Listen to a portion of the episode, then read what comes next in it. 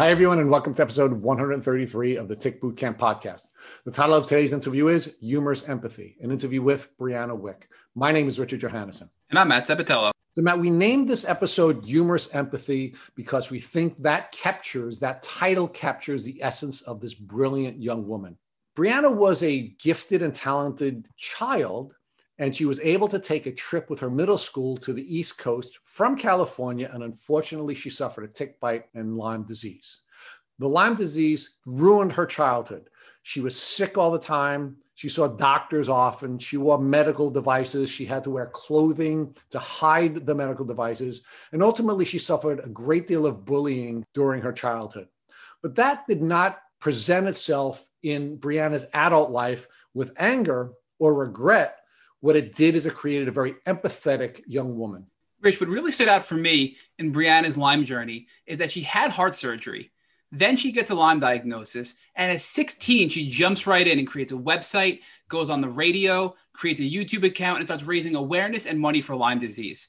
The response was she started getting an overwhelming amount of people reaching out to her that were really sick in the Lyme community. And because she was still sick and healing, she had to stop all of those accounts. Fast forward a few years later, and that's how we found Brianna today on her Instagram account, Official Green Soup. And she's bringing joy and laughter to people in the Lyme community on a daily basis. We're really excited to introduce the very intelligent, kind, and humorous Brianna Wick to the Tick Bootcamp community. Hi, thanks for having me. Well, we're so excited to have you, Brianna, and uh, we have um, been following you on Instagram for a long, long time, and you have an awesome Instagram page. And uh, we're really blessed to um, have you move from that format to an audio format with uh, our podcast. So thank you for accepting the invitation. Yeah, thanks for having me on. You guys really squeezed me in here, so I'm so glad. So, so Brianna, exciting. where are you from? I'm from San Diego, California. And are you a native of San Diego? Yes, actually, which is kind of interesting. Oh, and are you currently well enough to work? Uh, for, remotely from home, yeah, but also because of the pandemic, so it's kind of works out for me that way. And what kind of work are you doing during your quarantine in California? Right now, I'm creating digital content for different companies. So I make like AR filters for their pages, or edit videos, or edit their photos, or put together PowerPoints. So just like little work like that on my own. And uh, what is your educational background? I actually just graduated college from San Francisco State in um, communication. Yeah, thank you. I just graduated in communication studies, but with a focus on digital marketing. So it's really fun. That is really cool. So, Rana, when did your um, tick disease journey begin? Meaning, when did you first start showing the symptoms of your tick disease? You know, I first started showing symptoms the month that I got bit, actually, so pretty immediately. And I got bit back in 2007 in middle how, school. So, how old were you at that time? I was 12. Now, when you say you were bitten, you were bitten by a tick? Yes. And um, what was the what was the experience like finding a tick biting you? Well, mine's kind of interesting because I was on the East Coast trip in middle school where they take us on the West Coast from San Diego to the East Coast with our school. And we go around everywhere. We go to Boston, New York, Philadelphia, Washington, D.C., everywhere. And I actually flew back to San Diego with the tick still on me. So when I showered that night, I thought I had a mole on my shoulder and then I touched it and legs sprawled out and I screamed. It was horrible. So, um, which which of the fine East Coast cities were you visiting when you believe that you uh, were bitten? No idea. I have no idea which one it was because we would take these Greyhound buses and just wake up in a different place or like stay in a hotel and then go to the next place or you know i don't know even where it was but i know that it was done it was completely done um eating when i found it it was backing out already so, so how long were you on the east coast visiting us um at the time that you had been bitten? I believe it was a week. It was a week. So we were in a different place every day. But I wore a hoodie, a long sleeve, you know, I wore jeans tucked into my Ugg boots back then. I was completely covered head to toe. So I don't know how it got in there. It must have dropped through somewhere. Well, we'll we'll talk about that a little bit, but let's let's let's talk about what you knew about ticks and tick diseases at that time. You're about 12 or 13 and you're in middle school. Did you through your educational experience or through any of your social contacts know anything about ticks and tick diseases? Nothing. I knew nothing about it. I never even really thought of a tick before before that. I knew bugs like to bite me, that's all I knew okay. about so, anything. So at, at, no point during your educational experience, any any of your health courses or anything like that, did you learn about ticks and tick diseases? Nope, and they didn't inform us of anything on the trip either. All right, and that was going to be my next question. So your your school district sets up a trip to come to the East Coast. I guess this is a part of the regular educational experience that you you had um, enjoyed as uh, middle school students in San Diego. You, you were coming to uh, the New York area. And even though we are a tick endemic uh, area and the entire East Coast is, um, you were never given any information from your school about protecting yourselves from ticks or tick diseases. Nope. And we were hiking, and it was May, which is the height of tick season. So when you were um, hiking, were your hikes here on the East Coast led by any local folks? Yes, and nobody said anything still. So you now come on this trip, you go home, you take a shower, and you find a tick biting you on your shoulder. Um, how'd you know it was a tick? I didn't. I did not know. I thought it was a weird giant mole that appeared, and then when I saw legs, I just screamed, and then I didn't know it was a tick until my mom kind of maybe thought it was that it was. Okay, and I still didn't know. Yeah.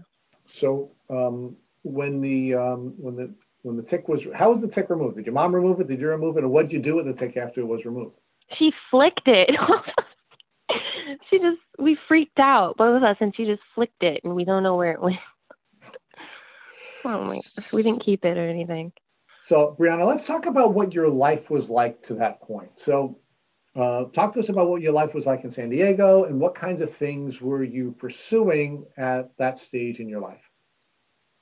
Well, see, that's something I think about a lot. I was actually in the GATE seminar program, which is very hard to get into. Um, there's a GATE program which you take a test and you're in the 99, 99% up. But then the GATE seminar is when you take the test and you're 99.9% you score on the test. Basically, it's its own 1% program. And people who are in the GATE seminar program uh, are on track to go to Ivy League schools. So, so I was able to pick my school basically. So, Brianna, let's talk about is, is, is the GATE program a gifted and talented program? Yes.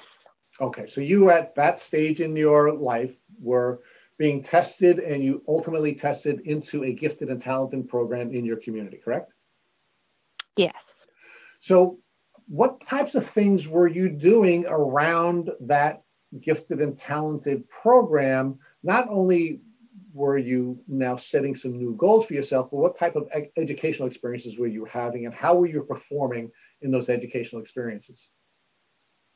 Well, honestly, um, I was taking advanced classes. I was at the top of my school. I with some other kids, you know. Um, and I was doing leadership programs at colleges with other people my age, and I was winning. I won like the Jenna Druck Women's Leadership Foundation program for write you like write essays. I was I did multiple programs and I won first or second place in these programs. I was really academically uh, strong in my education. I was just everything clicked. I was doing like math contests and writing English essays that were winning awards and I was just on fire. I felt amazing. I was literally just everything made sense. I, I was like my teacher's favorites and I really loved school.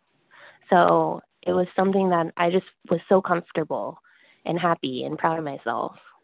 Now, while you were having all of these academic successes, were you setting goals for yourself? And was an Ivy League education one of those goals?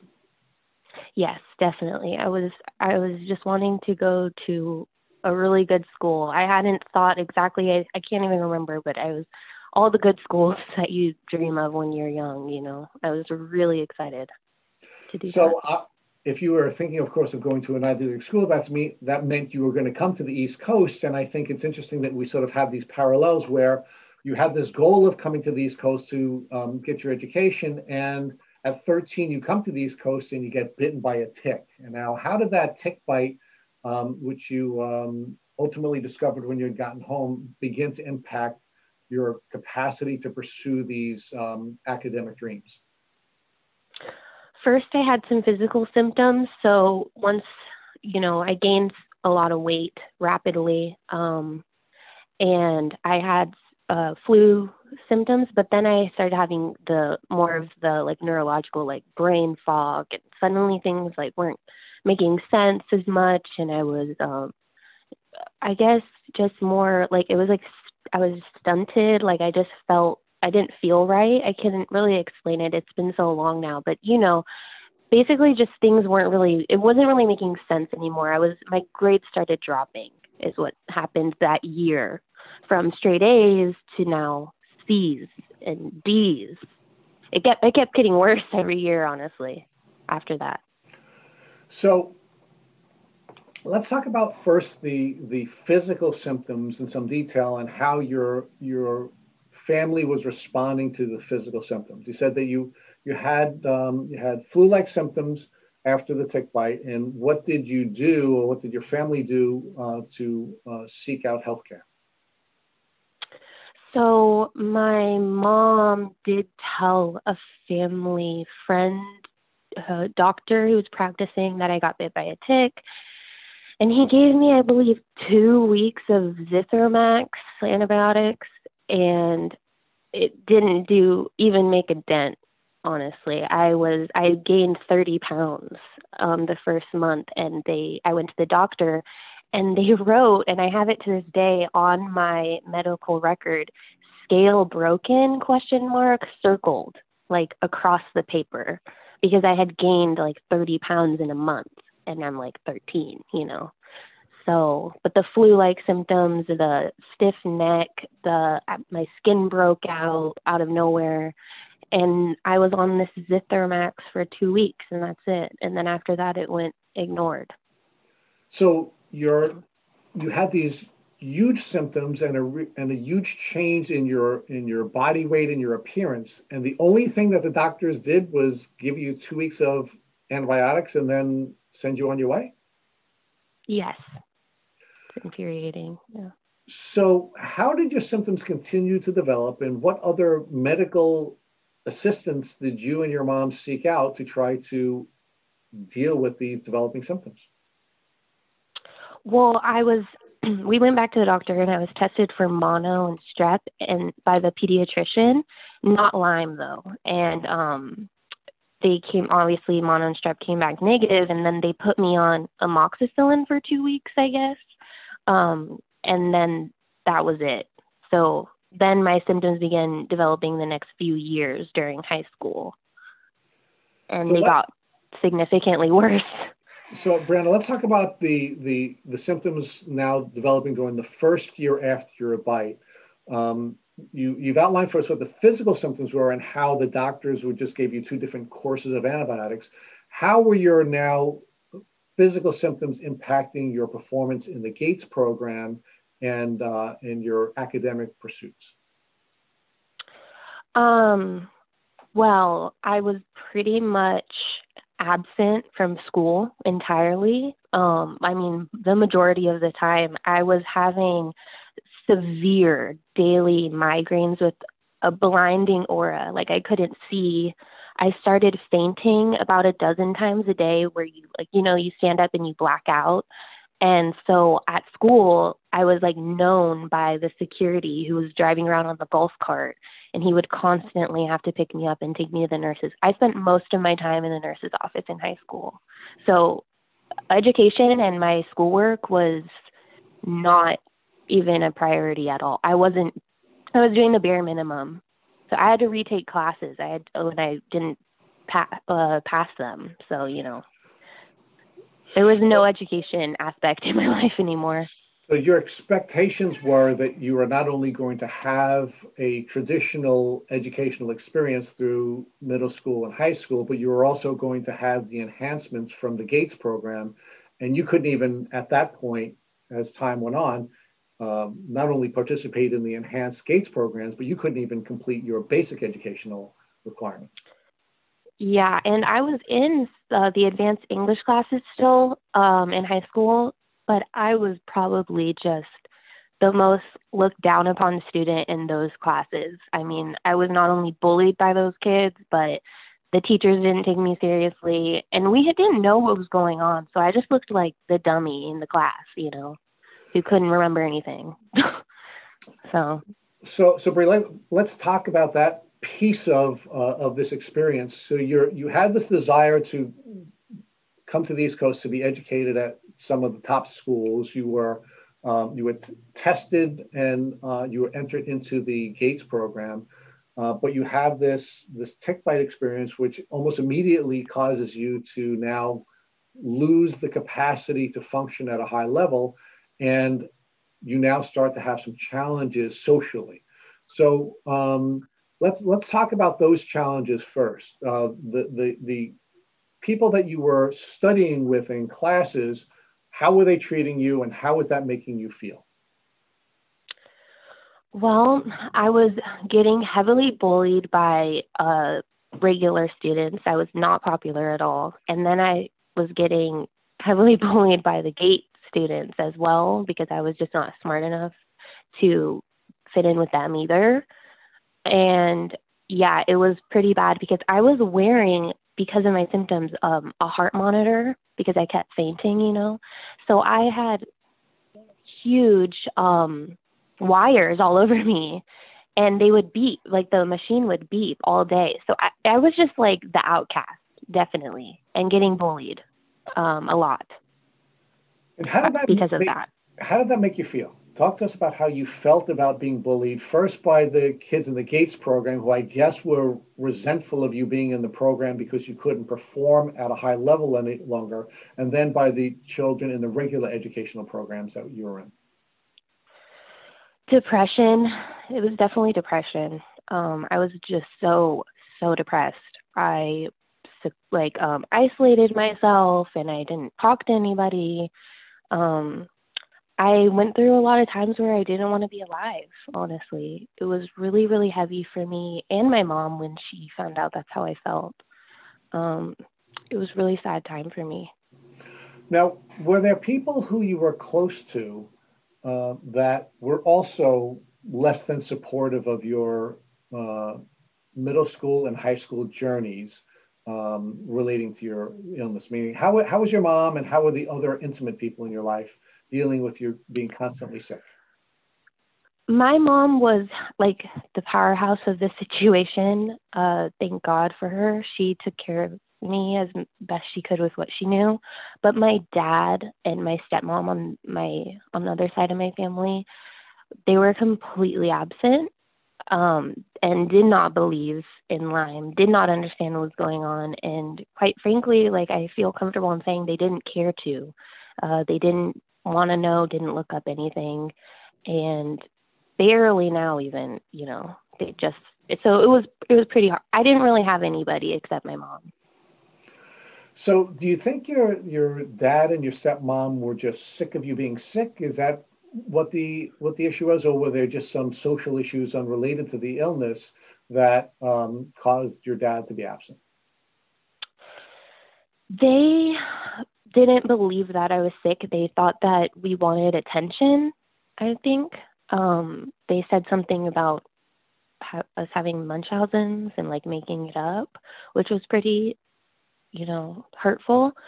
And I guess I could see why they thought that because I didn't look sick or act sick. I mean, I gained weight and I was breaking out, but you know, that's just like awkward years. So they didn't really understand um, it at all.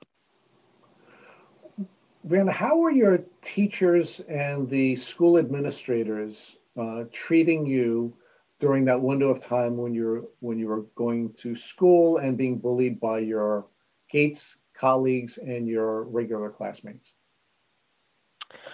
Well, I was getting so bullied through this um, Twitter account that went like viral. Like it was a huge deal. It was crazy. There was just like this hate Twitter account and I was getting blamed. I got blamed for it by this guy who was like fighting me. It was really bad. And I ha- didn't have a phone at the time or a computer or anything. It, like it came out later. It was the football team.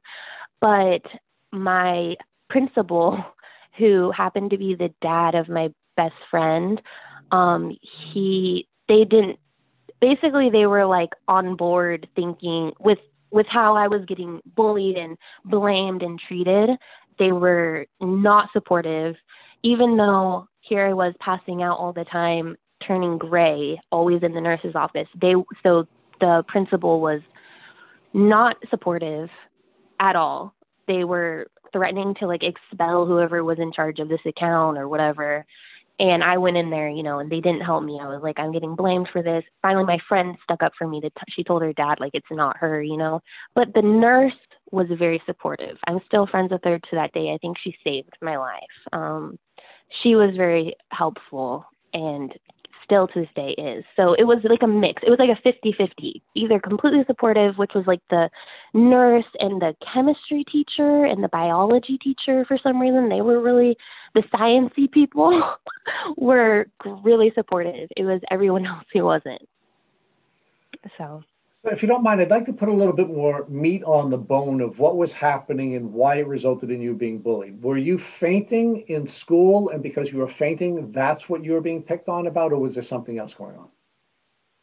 No, that's the thing I'm not quite sure about. I mean, I guess because I was wearing a heart monitor and I had wires all the time and I had severe bruising all over my legs for no reason. So I'd wear tights um, to cover it, you know, black tights, and people would be like, "What are you going to a funeral?" Like things like that. It was like because I was noticeably trying to cover these things. Like it would be 80 degrees out, and I had heart monitor wires protruding out of my shirt, so I would wear a scarf to cover them and it was 80 degrees so like things like this that i had i felt i had to do to protect myself were noticed by other kids which is a little weird because i don't think i'd pick on the one the one person with medical issues, you know, of course, but it's because I was covering it so well, I think, or not well, but trying so hard to that it got noticed by the other kids.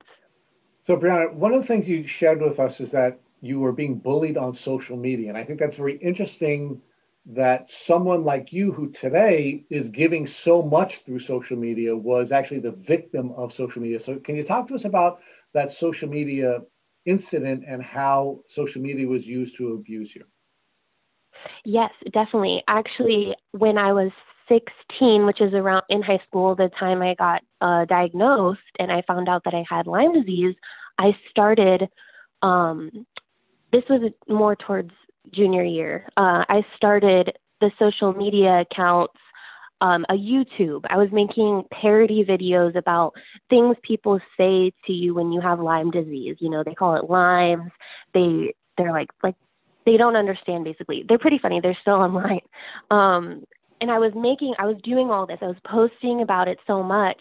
People would be like, Brianna posts one more thing about Lyme disease, they'd say it wrong. You know, I'm done. Like, I can't stand this anymore. Congratulations, Brianna Wick, for being the first person I unfollow. And this is right when Instagram had come out. Um, and I was doing that. Um, pre- previous to that, there was some, there was like that account that was, uh, I got bullied for but I didn't do like things that, like, I would just get picked on basically. I wasn't from the area of the school because of the gate program. So I was one of the few people that got bussed into the school. So everybody in my school, they were in the suburbs and they all knew each other since kindergarten. So I was already the outsider in that sense. But I was doing things online later. And, and you were the outsider. So let, let's let's focus on the pre-diagnostic challenges that you faced, and largely what was happening was you were, I, I guess, considered the weird kid in part because uh, they didn't know you, and in part because you were dressing differently and you had wires coming out of you, and that became sort of a figure of fun for these kids before you were diagnosed. Yes, exactly. So now let's talk about the diagnosis. Um, how did you get diagnosed, and how did um, things change for you first medically after you were diagnosed? My mom started having a lot of stress because of everything going on with my uh, mysterious illness.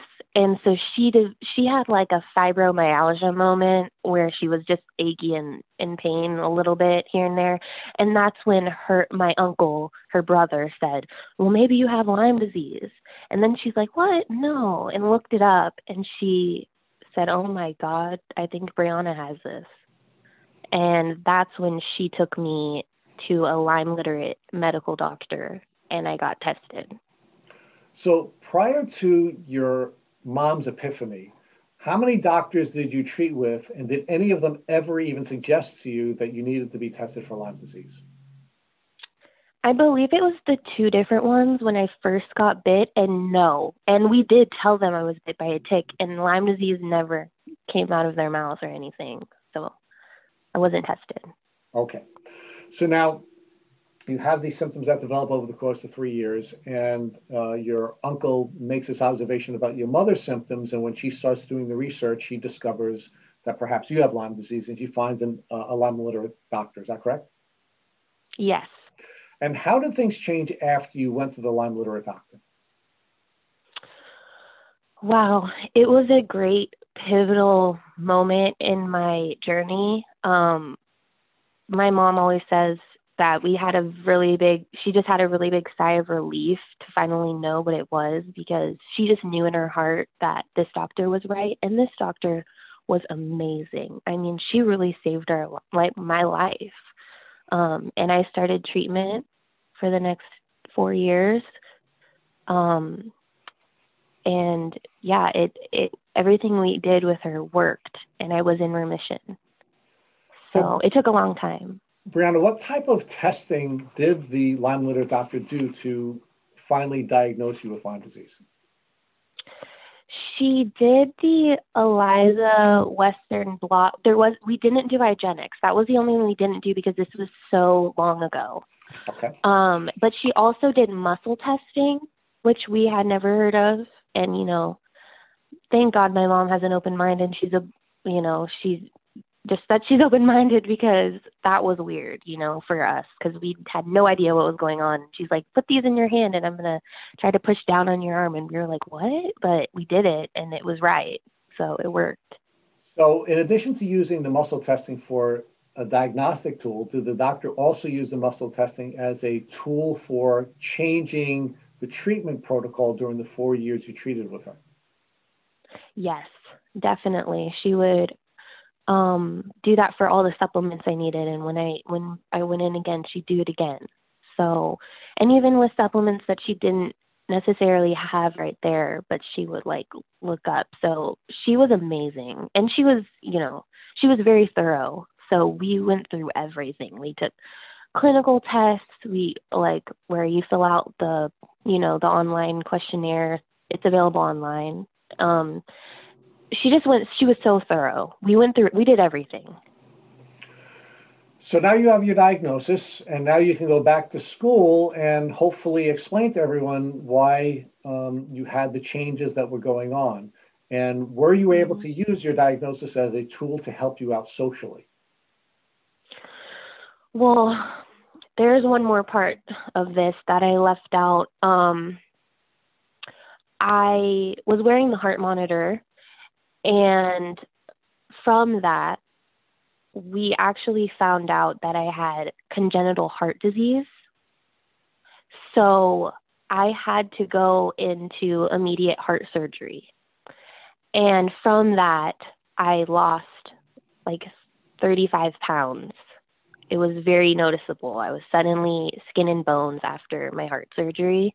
I believe it was because the circulation was better. I had a hole in my heart. that was causing a lot of blood loss and a lot of stress on my heart. So once they sealed that hole, I my circulation was like whooshing through my body, you know, like I ran two miles straight now, like shortly after my heart surgery, where they went through my leg, my femoral artery, so I don't have a scar or anything. But um, that was noticeable to everybody at my school.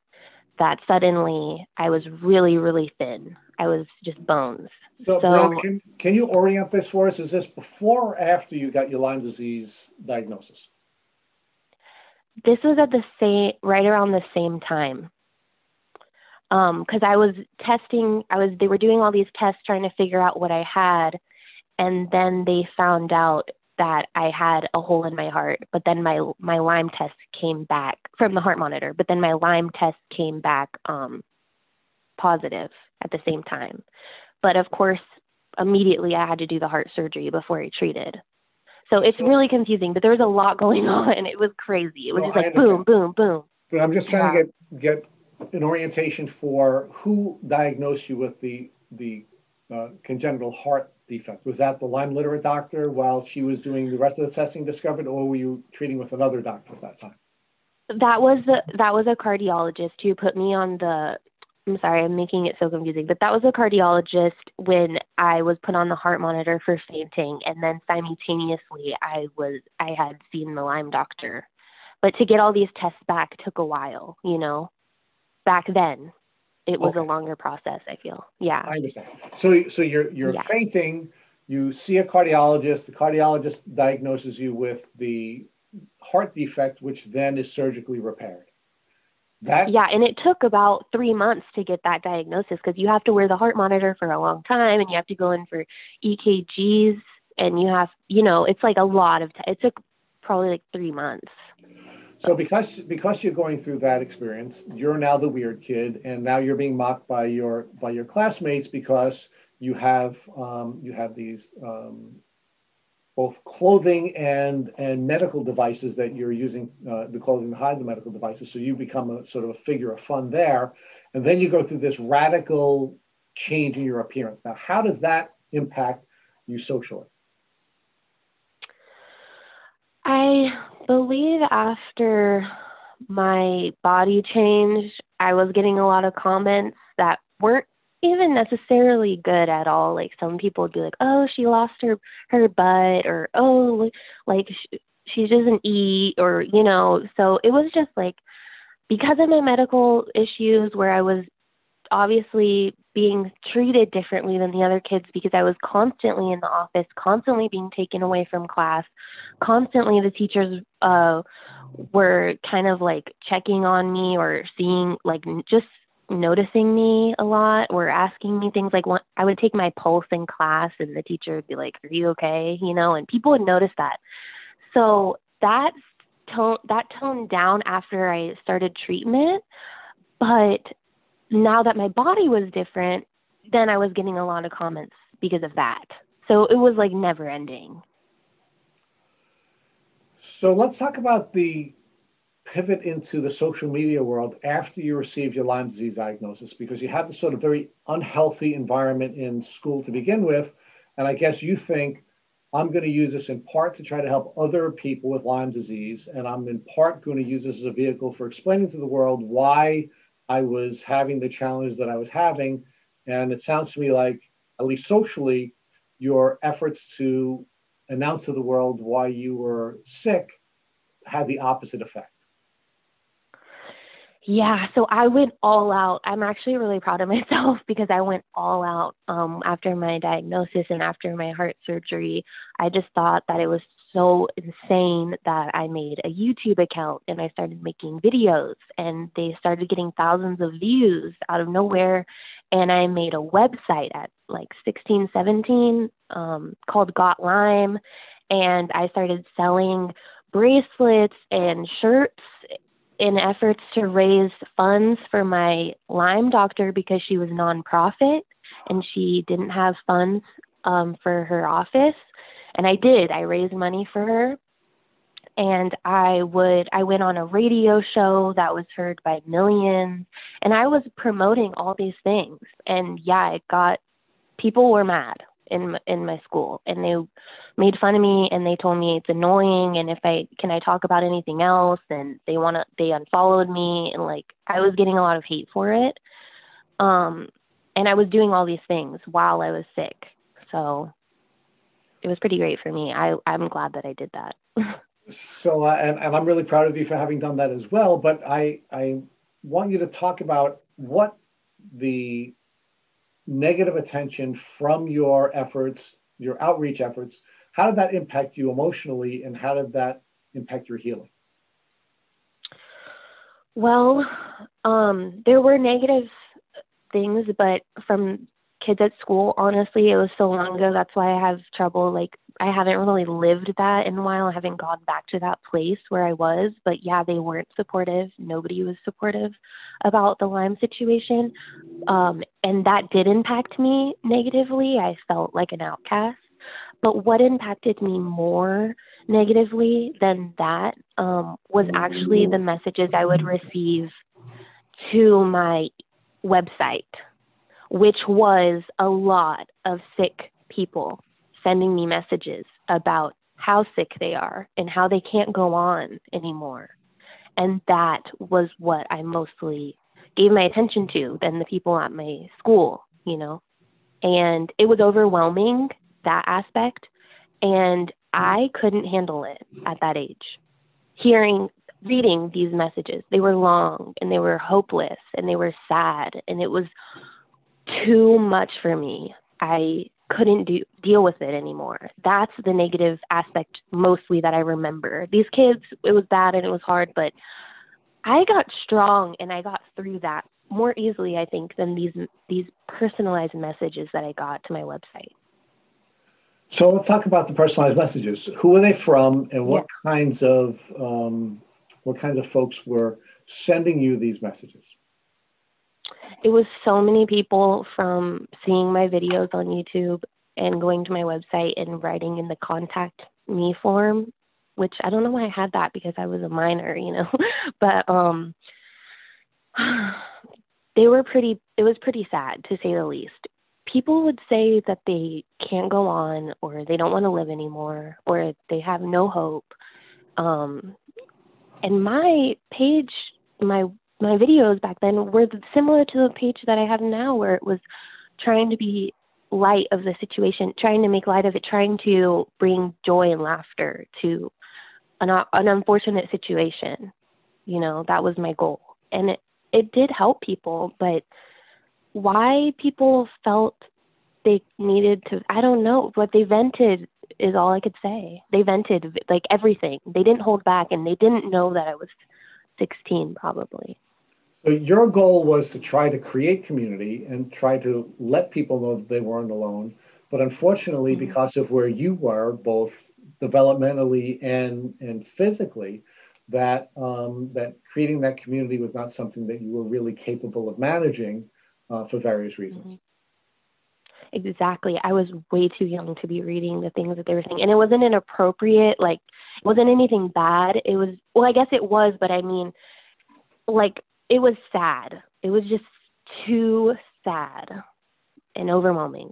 So, that, so because of that. What did you do? I mean, how did you ultimately stop this sort of spiral, this emotional spiral that you found yourself on with, uh, you know, not being able to help so many uh, people that were in pain?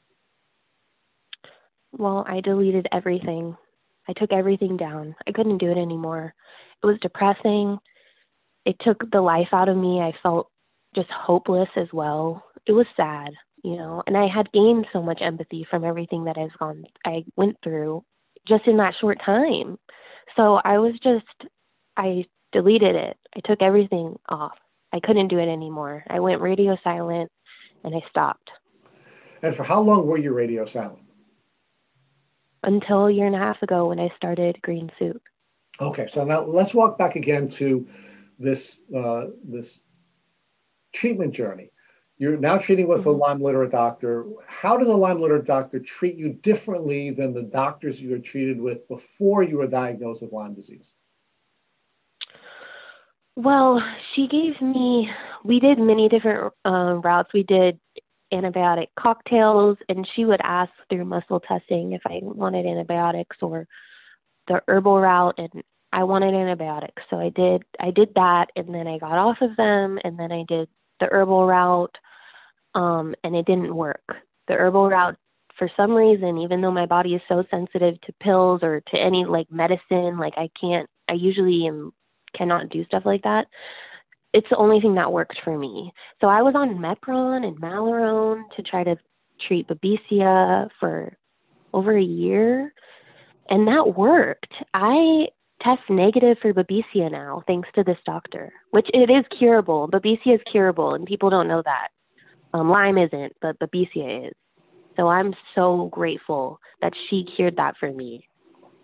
Um, you can Google it too. It is curable. Thank God, because it's like the worst one. So, so, so, Brianna, how many different co-infections were you diagnosed with while you're a Lyme literate doctor?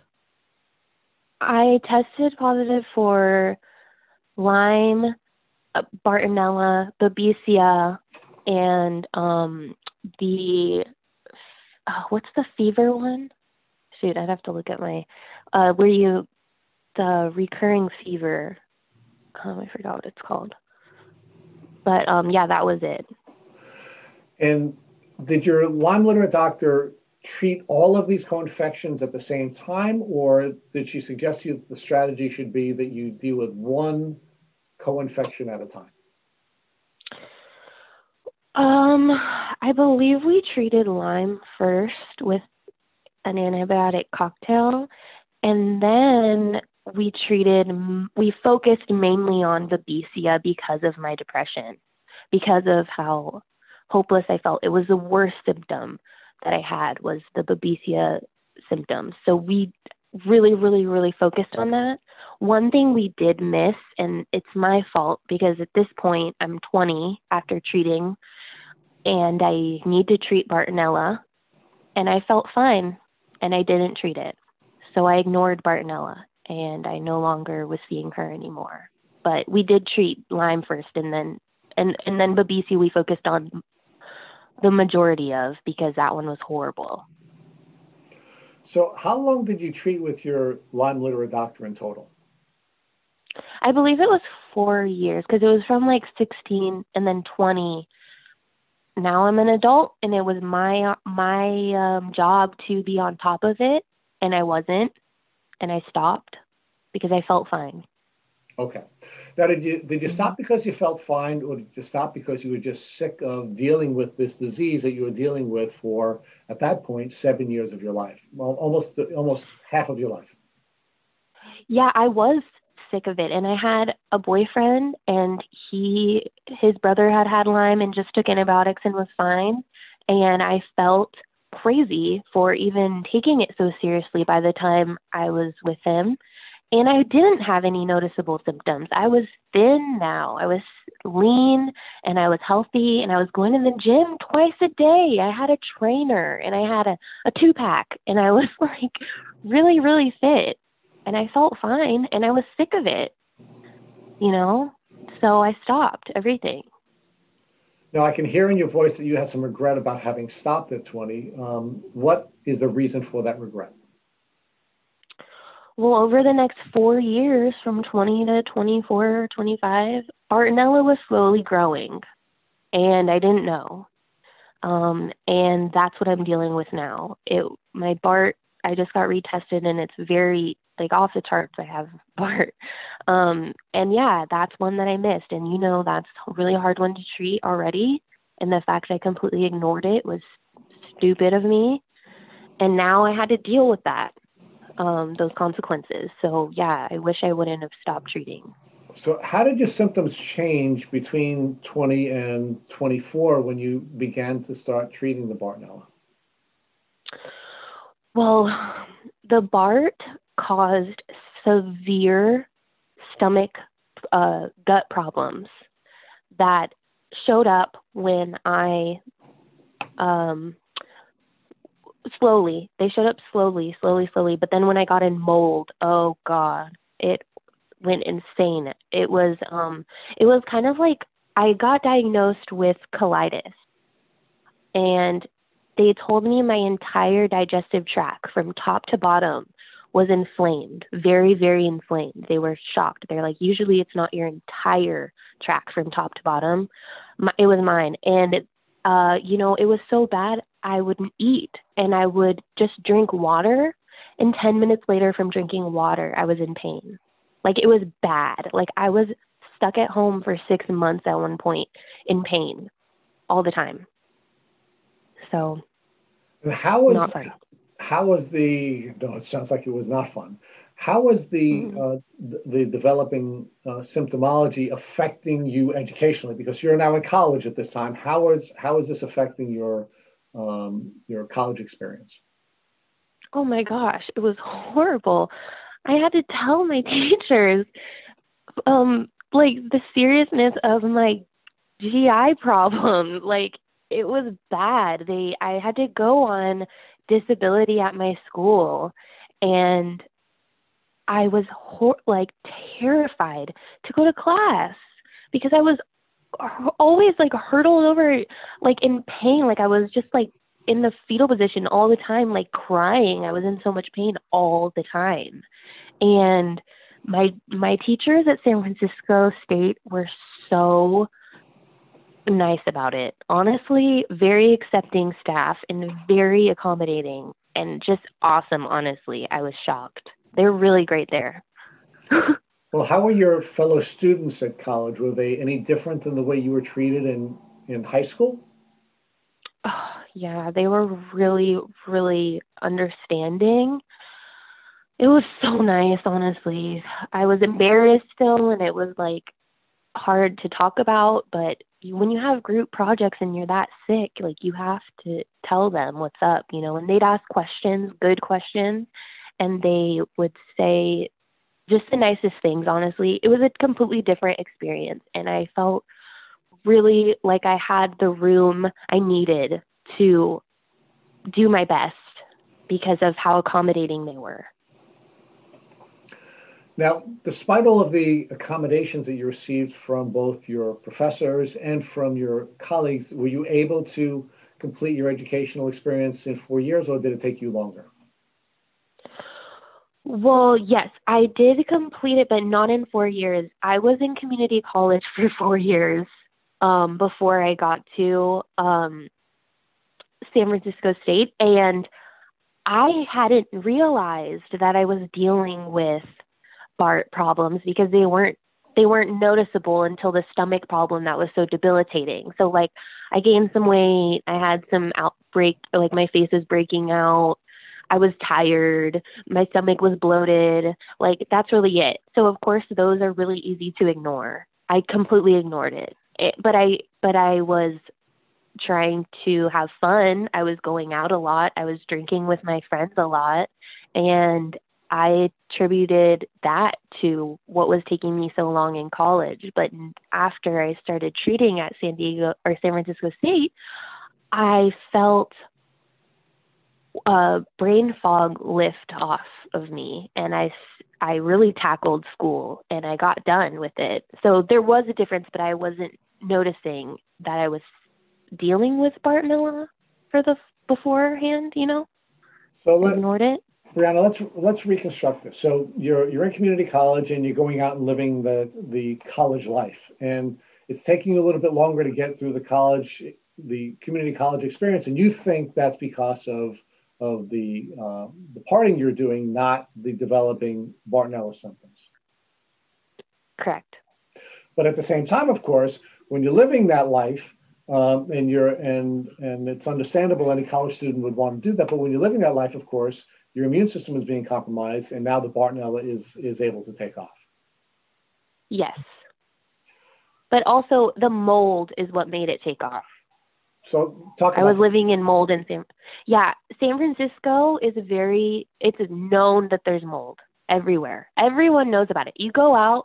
I got black mold toxicity the first year I was there, and people like, "Oh yeah, you got you got mold. Yeah, you got the mold toxicity. Yeah, me too. Like everyone there seems to know about the mold, and I didn't even know that it was that bad until I, it is bad, but I didn't even I hadn't done my research. Um, I lived in the Sunset District, which is a very foggy, moist, uh, humid area right by the beach there, and everywhere has mold. So I didn't even start getting noticeably sick until I was in that. And of course, you're immunocompromised, and as someone who is immunocompromised, it is more challenging for your system to manage mold than it would be for people who are who are not uh, dealing exactly. with those limitations. So the combination of you sort of living, you know, the life you'd expect a college student to live, uh, maybe staying up later than you should and drinking a little bit more than you should, and then of course living in a place where your immune system was was required to manage this mold, your Bartonella took off. Yes. Yeah. So, how did you begin to treat the Bartonella? When did you begin to treat it, and how did you treat it? Well, I kept going to the school, the campus doctor, and they repeatedly, and they wouldn't help me, and they told me all my tests were normal. Um, finally, I had to go to get a colonoscopy, go to a gastro, and he told I told him I had Lyme, and he said, "No, this isn't that, and we'll be able to see if you have Lyme. We'll check you." And he said, "You don't have Lyme. It's not that." And you need to take this medicine for the rest of your life. And the medicine made me dizzy and sick. Um, so I was like, no, I know I have Lyme. So I went to what I thought was a Lyme literate doctor up there in the Bay Area. Unfortunately, this doctor did not treat me for four months, not a single thing. Um, and I suffered for a long time. So I tried treating myself, and I would take diatomaceous earth, which is a powder. Um, you probably, maybe you've heard of it. It's like kind of similar to char- activated charcoal. You put it in water and you drink it. And this was my only hope it was the only thing that if I took for like a week straight, my stomach wouldn't hurt. So I had to constantly take it. But the problem with this is it dehydrates you. So it was like rough. It was hard to to constantly be on this stuff, and it didn't a hundred percent fix it. Just made it manageable. Um, and so how did you find how did you find the diatomaceous earth as a um, as a part of your treatment protocol? You know, my boyfriend at the time, um, his mom told him about it, and he bought me two huge, like, 10 pound bags of it and would make it for me. And, like, I don't know how, I would have never found it if it wasn't for him. So I didn't know anything about it. But it's amazing. so you, uh, you, you self you self-treated using bro science, uh, and then did you finally step out of that and uh, get to a um, a healing professional that could help you deal with the Bartonella? Yeah. So, as I said, it was hard to keep up with this um, powdery drink because it was like you had to constantly drink it, and like I mean, every multiple times a day probably and you had to have an empty stomach. It was just like a lot for me at the time. So finally um and i you know i wasn't good at it taking it. So if i didn't take it as much as i should it would get bad again. So basically um it just happened to work out that my mom came up to help me and saw how bad i was and then i happened to graduate and then I was able to move back to San Diego from San Francisco. And that's when we got uh that's when I contacted my old LLMD from my first treatment, the one that saved me in the beginning, you know, my first LLMD. And she got me prescribed on treatment for Bartonella.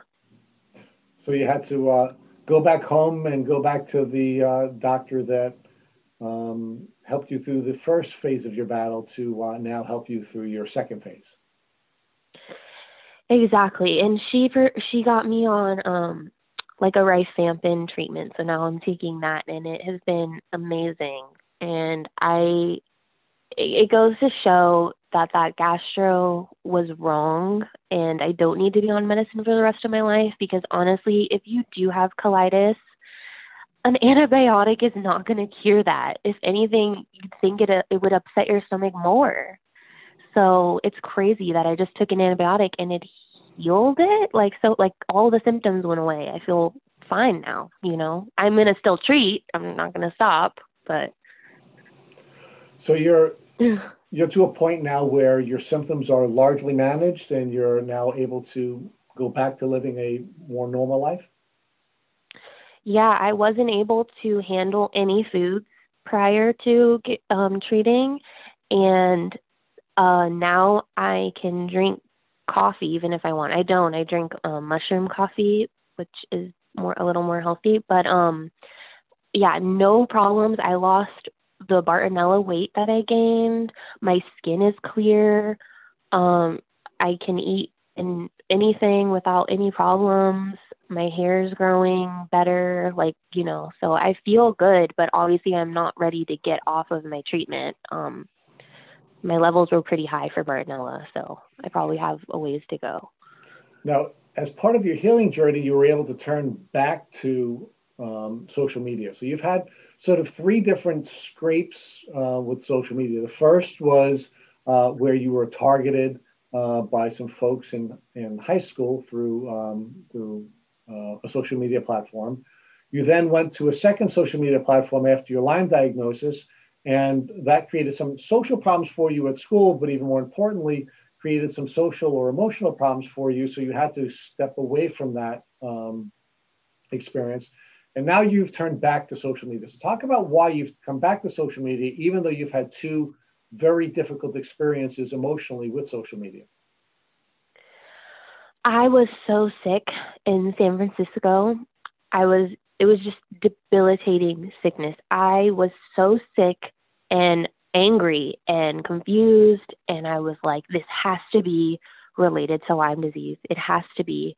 Um, there's no reason that somebody my age sh- who was relatively healthy, I mean, I would work out, um, should be this sick. And so I started doing my research and I, for the first time ever, joined the Facebook groups, the Lyme groups, all of them on Facebook, and started seeing people like ob- observing their posts and and posting my own stuff. And people were like, "Oh, this is that," and just the most help I've ever had um, on social media. It was crazy. I was like, I wish this was around back. Like I didn't know about it when I was younger and when I was on social media.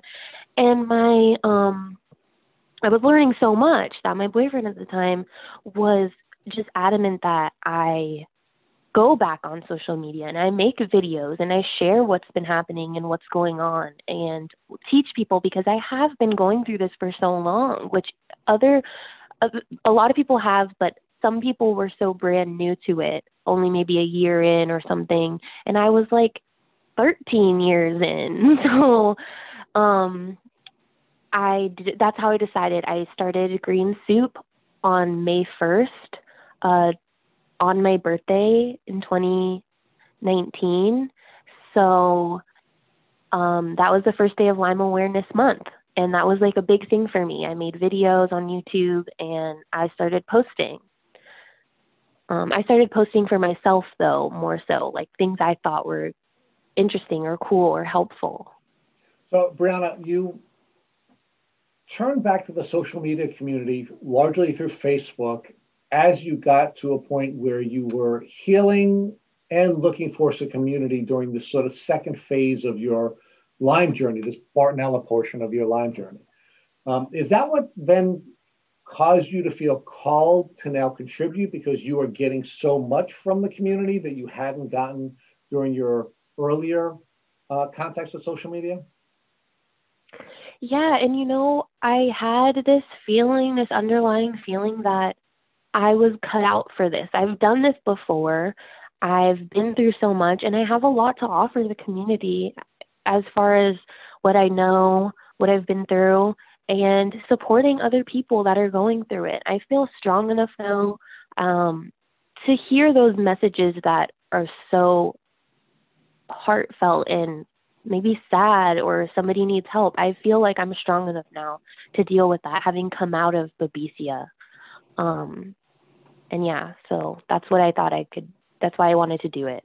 So let's talk about your transformation because it, seems to me that social media was the same during these various stages of your journey. It's you who have changed. So talk to us about how you've changed and how you believe that it's your Lyme experience that's caused you to make the changes that you've made so that you can now contribute to the community. Well, I think it's mostly that Lyme people are like lymies, spoonies in general are warriors. Definitely. You can't go through something like that where your body feels like it may be failing you and come out of it like not stronger. Like you come out of that different. I feel like I can handle anything now. I feel like I've been through things that have made me so strong and able to talk about it with people and understand more of where they're coming from and have that empathy, you know. Um my empathy levels have grown so much. It's crazy and that's something that I always wanted to happen. So I wonder, you know, if maybe that I was cut out for this. Even though that's crazy to say, I've become more of myself through this process. I mean, it's been heartbreaking and hopeless and hard and lonely and so many things that are really really difficult to deal with but then you come out of it and you're like wow like i've made lifelong friends and i really am interested genuinely interested in what people have gone through and what they're doing and how they're feeling. And those are all the things i think you gain from going through hard times. It makes you, in the end, closer to your community and to your friends and to people that need you. And that gives you more of purpose in life than anything else, definitely. And, you know, aside from having Lyme and being able to find out about my heart problem, which is a really serious heart problem, I'm grateful that I had Lyme because of that alone, you know. Um, but the aspect of being able to connect with my community, especially after a period of being depressed and being isolated and feeling so alone, it's a greater gift after that, definitely. So, Brianna, how are you approaching social media differently now than you did when you were younger? Meaning, how is how is Green Soup presenting the experience differently than you presented it when you were a high school student on YouTube? Well, I've done a few different tactics where now I don't necessarily just talk about my journey, even though I know that's important. I feel a better way to connect with people through my marketing education, things that I've learned studying marketing, digital marketing, is that um, more my posts are more of a general support system, I feel. I actually switched from just focusing on Lyme to focusing on a lot, like chronic illness in general, because I know Lyme can cause a lot of them and a lot of autoimmune. And I just wanted to touch the community in a broader sense and get everybody involved because, you know, it is the majority of the public uh, that have a chronic illness. Like it's like four out of six people or something, and it's um, you know, a lot of people have more than one. So I really cha- pivoted from just Lyme to more, more, more things that people are dealing with, which has in turn helped me learn about them and helped other people that follow learn about them as well. And I don't post about myself as well because I wanted to post where everybody feels included, not just, hey, this is about me, me, me, me, me, and instead it's hey this is about you you know? So what caused you to pivot from being about you and lyme to being about everyone and a broader spectrum of disease? Well quite frankly just focusing on lyme wasn't reaching enough people i realized. Um, for some reason i don't understand because lyme is so common but i was just realizing that people with Lyme, they're looking up their other things too. Like maybe Lyme is so confusing as it, it causes so many symptoms and so many different things that people maybe are focused on the symptoms of what they have rather than just Lyme. So if it causes, you know, depression or anxiety, or it causes even physical, like whatever you have, like um, endometriosis, it can cause just like colitis or IBS. It can cause a lot of physical symptoms, and people are looking up those things. So that's what I wanted to include and incorporate. That's why I made it a more broad situation on my Instagram, and it has worked. Um, I think better just to include everybody. You know. Well, but that's really the key, Brianna. So, you know, your your early experiences with social media were not positive, and part of the reason why they were not positive is because it was about you. Now that you've grown and you've now become um, more aware of the pain that so many people are suffering, you've made it about them. And because you've made it about mm-hmm. them, it has been a better experience, not only for them, but also for you. Mm-hmm. Lyme is a very tricky situation because, as you know, one day you maybe feel really sick and then the next day you don't.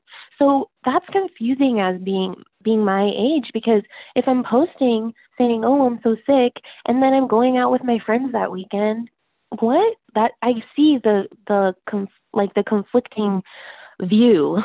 so, you know, that's another factor too and that's something that of course mm-hmm. i think it's it's important to explain right it's not only important to explain mm-hmm. to the people who are who are dealing with chronic illness but it's also important to explain to people who are either in an intimate relationship with people who have chronic illness or in a more distant relationship with people who have chronic illness because they can be then more sympathetic if they understand how you're zigging and zagging one day you feel like crap and because you feel like crap um, you know, you you you're not functioning at a very high level, and another day you're going to feel better. It doesn't mean you're not sick. It doesn't mean you're not making it up. It just means that the nature of this disease is one where you're zigging and zagging.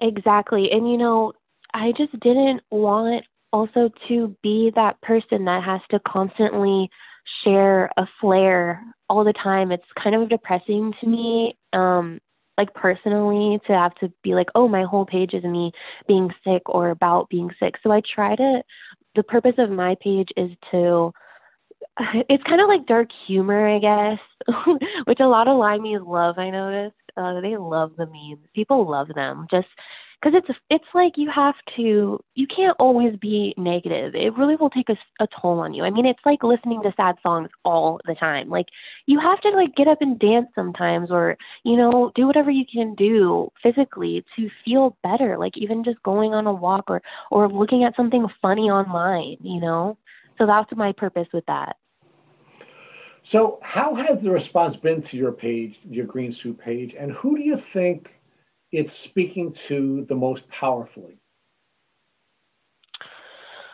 My page, at like, it's so weird because honestly, I was doing it with the, just posting the things that I relate to and that I like, right? Because I didn't know how to connect with anyone really.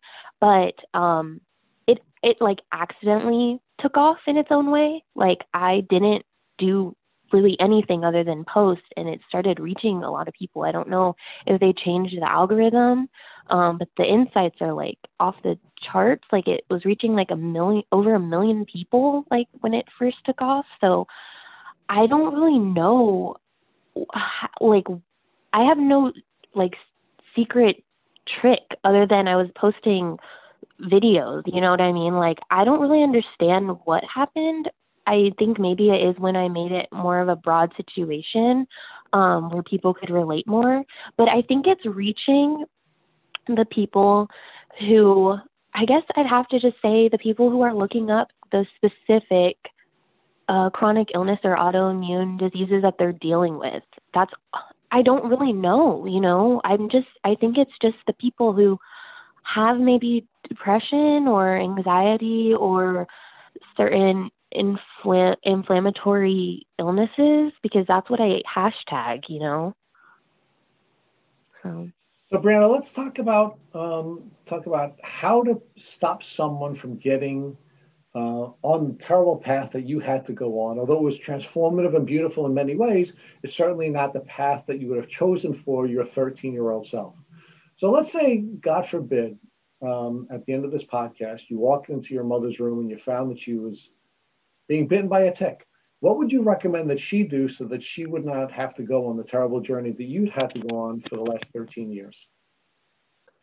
Well, immediately I would just say save the tick and take it to a doctor because they can test the tick and that's a faster way to find out if it has any of the co-infections or Lyme or anything. And I would also just say you have to get an LLMD and get on antibiotics for at least eight weeks. Um, that's what I've heard to be safe, you know.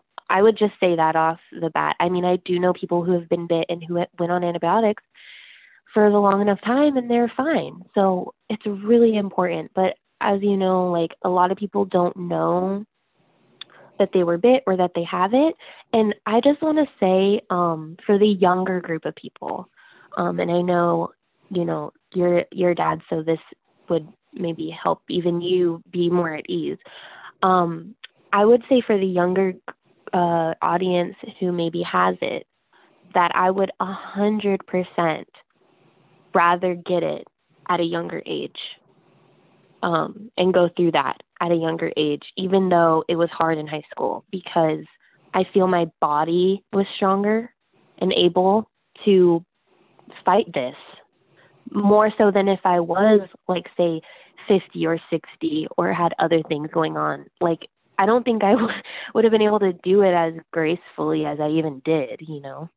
Thank you for listening to the Tick Boot Camp interview with our guest, Brianna Wick. To our listeners, we have a call to action. First, if you'd like to learn more about Brianna Wick and her tick disease journey, please visit her Instagram at official green soup or at Brianna Wick. Second, if you enjoyed this episode of the Tick Boot Camp podcast, please share it with your friends by using the social media buttons you see at the bottom of the post. Third, we here at Tick Boot Camp have created a Tick Bite blueprint that has been inspired by the information that has been shared with us by past podcast guests. We urge you to visit our website at www.tickbootcamp.com to view the blueprint.